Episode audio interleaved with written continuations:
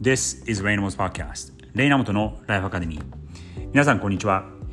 クリエイティブディレクターのレイナモトです。このポッドキャストではニューヨークに住む僕が毎日5分ほど日替わりのテーマでライフ、キャリア、クリエイティビティを軸にこれからの世界の中での日本人の未来を考えていきます。No.244 今日一つ最初に共有したいことなんですが皆さん Quiet Quitting という言葉を聞いたことがありますでしょうか？これはですね結構最近の言葉で今年の春先ぐらいから夏ぐらいにかけてニューヨーク・タイムズだったりとかワシントン・ポストのような結構大手のお堅い新聞で取り上げられていた言葉なんですが Quiet Quitting 静かにやめる静かに辞職をするという言葉です。これは去年あたりぐらいから特に TikTok 上で若者世代ミレニアムよりもさらに若いジェン Z 世代の人たちが、まあ、半分パロディとしてビデオを投稿し始めたんですがその会社のシチュエーションで自分に与えられた仕事をできるだけ最低限にやってそれ以上のことはもうやらないっていうことを指した言葉です。Quiet q u i やめてるんだけど仕事はそう気持ちは離れてるんだけど適当にだったりとか最低限のレベルで仕事をして、まあ、クルーズコントロールような形で職に就いてるっていうことを Quiet quitting っていうふうに言う言うんですね。でこれはやっぱりそのパンデミックに入ってからその傾向が増えたようでそれまではその期待にいかに応えるかそして期待を超えるかみたいな感じで頑張るのが普通だったようなか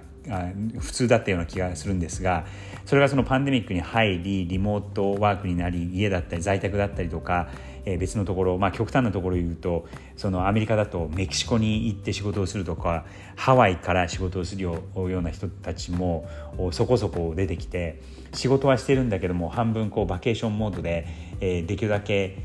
最低限のレベルでやるみたいなちょっとトレンドが出てきたんですね。そのことを Quiet, Quiet Quitting っていうふうに言うそうです。さて今日はちょっとそれに関係することではあるんですが新コーナー新企画を始めてみたいと思います。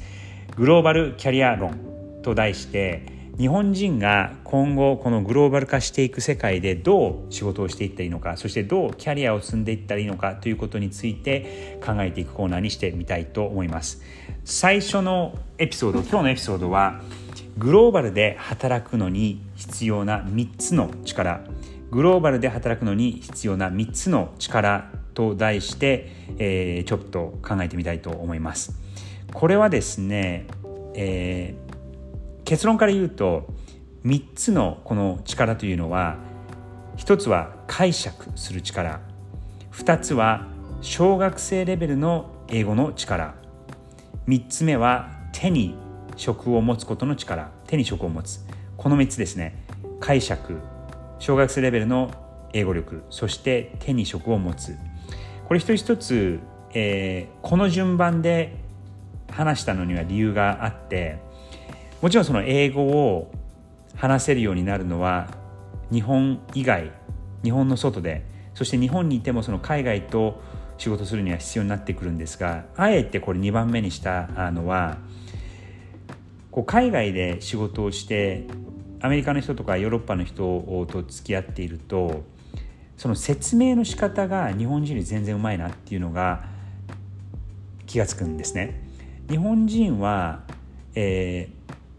理解をする力はあったとしてもこう物事複雑な情報を解釈してそしてそれをシンプルにまとめたりとかシンプルに説明するっていう力がちょっと足りてないような気がします僕も日本にいた頃にはその物事を分かるっていうことは教わったのは覚えているんですがそれをじゃあどうやって簡単に説明するかどうやってシンプルにするか説明するかっていうことを教わった記憶もないですしあと人前で話すとかそういうことも教わった覚えはないんですね。で逆にあの海外特にアメリカだかだとアメリカや西洋だとそのディベートディベートという、えー、科目があってこれは討論をする科目なんですがそういうところでその